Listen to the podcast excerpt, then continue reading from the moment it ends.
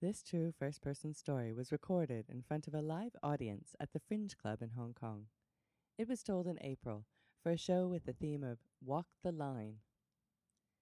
Jen is a veteran storyteller with Hong Kong Stories and is a frequent host at our monthly shows. And hey, if you want to learn how to tell your best story, sign up on Hong Kong Stories meetup page, like us on Facebook, or go to hongkongstories.com. Hong Kong Stories. It's better than drama. It's better than comedy. It's real life. Now, here's Jen. In 2004, I moved way up north to Harbin, China. It's not far from the border with Siberia, and it's home to an ice sculpture festival. It was not home 13 years ago to very many English speaking foreigners. But that was part of the reason why I decided to go and live up there. I wanted to meet the locals and learn the culture. And I had a ready made opportunity in two young female Chinese teachers in the English department of the university that had hired me. They turned up at the door of my teacher's dorm on my first day and informed me that they were there to be my friends. We will show you everything you need to know, chirped one who wanted me to call her Candace. And as they came in, the other one turned to me and said, I am very excited to meet you. You are living my dream of working abroad. Right? She repeated Candace's offer and then said, But first, I need your help. I want to give you my English name, but the last foreign teacher here told me that my choice was too special. My Chinese, my name in Chinese is Yunhong, which I know means red cloud in English. Is this name too special? Well, you know, it's a little unusual, but if you like it, it's fine. It's your name. Yes, but did you ever meet anyone who had this name before? Uh, no, no. But I did have a friend called Red once. Red. I will choose Red. Thank you. You can call me Red. And that was it. We were friends. And I had someone to show me around and, t- and answer any questions that I had.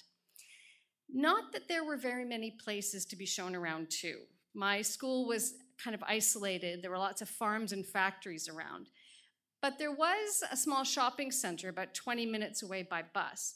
And sometimes for exercise, I would walk there. This walking thing horrified Red and Candace, partly because they didn't really like walking, but also because I would do it alone. Now, I thought they were worried because I couldn't communicate with anybody. But I didn't let that bother me. I knew if I was going to learn the language, I needed to get out there and take some risks. So one Saturday morning, I decided to go out and get some groceries at the shopping center. And the way there, I had to cross this path, this side road where a lot of taxi drivers would go and park their cars and take their breaks. And there was a large group standing around, and somebody shouted out when I walked past, but I didn't know anybody, so I just ignored it. I got a little bit farther, and then I could hear the sound of footsteps running behind me. And before I could turn around, somebody grabbed my shoulders and started pushing me off the sidewalk and into the bushes. So I spun around, and the guy broke off, and I stood there looking at this taxi driver. And I couldn't help but notice that he looked more surprised than I did by my reaction. We just stared at each other for a few minutes in silence. And then he did this towards the bushes as if I was going to follow him in there. Are you kidding me? I turned around and marched off, and he didn't follow. There were other people on the road that morning, and some of them had stopped, but nobody had said anything. I figured it was just a language thing. But oh no, Red explained it to me when I told her and Candace about the incident later. They think you are a prostitute. What? Yes, in Harbin, there are many girls in the bars who dance with no clothes on. A lot of them are Russian. You look like a Russian, and you were walking on the street alone. They think you are a prostitute. Going for groceries on a Saturday morning? Sure. Well, shouldn't they get the hint when I start yelling and help me out? Why? So I turned to Candace to get her take on things, and I just got scolded for being too independent. That's why I never go anywhere without my boyfriend, she told me. Fantastic. So that was the end of the conversation. Now, this was not the first time that I'd been harassed. Walking while being female is a hazardous activity. But it was their reaction that gutted me. In my experience, women are supposed to have each other's backs, and we commiserate over having to put up with this shit. We do not just accept that it's the way things are and then adjust our behavior. And we certainly do not blame each other for getting attacked. So I just gave up on them. And I started spending more and more time on my own. A couple of months later, on a particularly sunny day, an unusually sunny day, I decided to go into Harbin and walk along the Songhua River.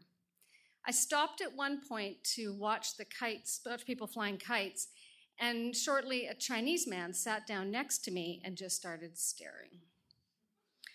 So I asked him what was up. Niu I said. This opened the door for him to start chatting with me. Now, my Mandarin was very functional at that point. Random small talk was a little bit difficult. I thought that he said that it was really sunny, so I agreed. And then I thought he said that it was too sunny, and he wanted me to go with him to some place with more shade. But I wasn't sure that's what he'd said, so I just shook my head and tentatively said, uh, He laughed in my face and then grabbed my arm and tried to pull me off the bench. So I jumped up and pulled away from him and screamed, Gun Kai! My pronunciation sucks, but he understood from my actions that he was being told to fuck off, and he looked angry. He formed a fist and his arm tightened. I braced myself. And then he paused and stuck a, took a step back. And then I looked around and realized that a couple of people had stopped and were looking at us. So I took advantage of his hesitation and I took off. And as I walked away, I noticed again that nobody was intervening. Had the girls been right? Had these people just taken a look at me and decided that I wasn't worth bothering with? That thought was worse than the actual physical intrusion. So by the time I got back to campus, I was seething with anger over the attack, over how people had reacted, and I really needed to vent to somebody. But I thought I would lose it if I had to hear Candace and Red tell me I told you so. So I ended up making a really expensive long distance call to a friend back in Canada, and she gave me the support I needed. But even she couldn't help but question some of my choices. Why the fuck are you living there again? A couple months later, it's the end of my contract, and once I've confirmed that I am not going to renew, Candace and Red invited me out to dinner to say goodbye. So we went to a fake Western restaurant, had really terrible food, and struggled to have conversation. To cover over the silences, I went on very enthusiastically about how happy I was to get out of Harbin. And when I got to the part of telling them that I was moving on to a job in Beijing, Red cut me off. You could go anywhere, she said. I would go out of China if I could. Candace added, I don't think you like China. And I felt terrible that that was the impression that I was leaving with them. These two ladies had come right to my doorstep, willing to befriend me, and I hadn't given them a chance.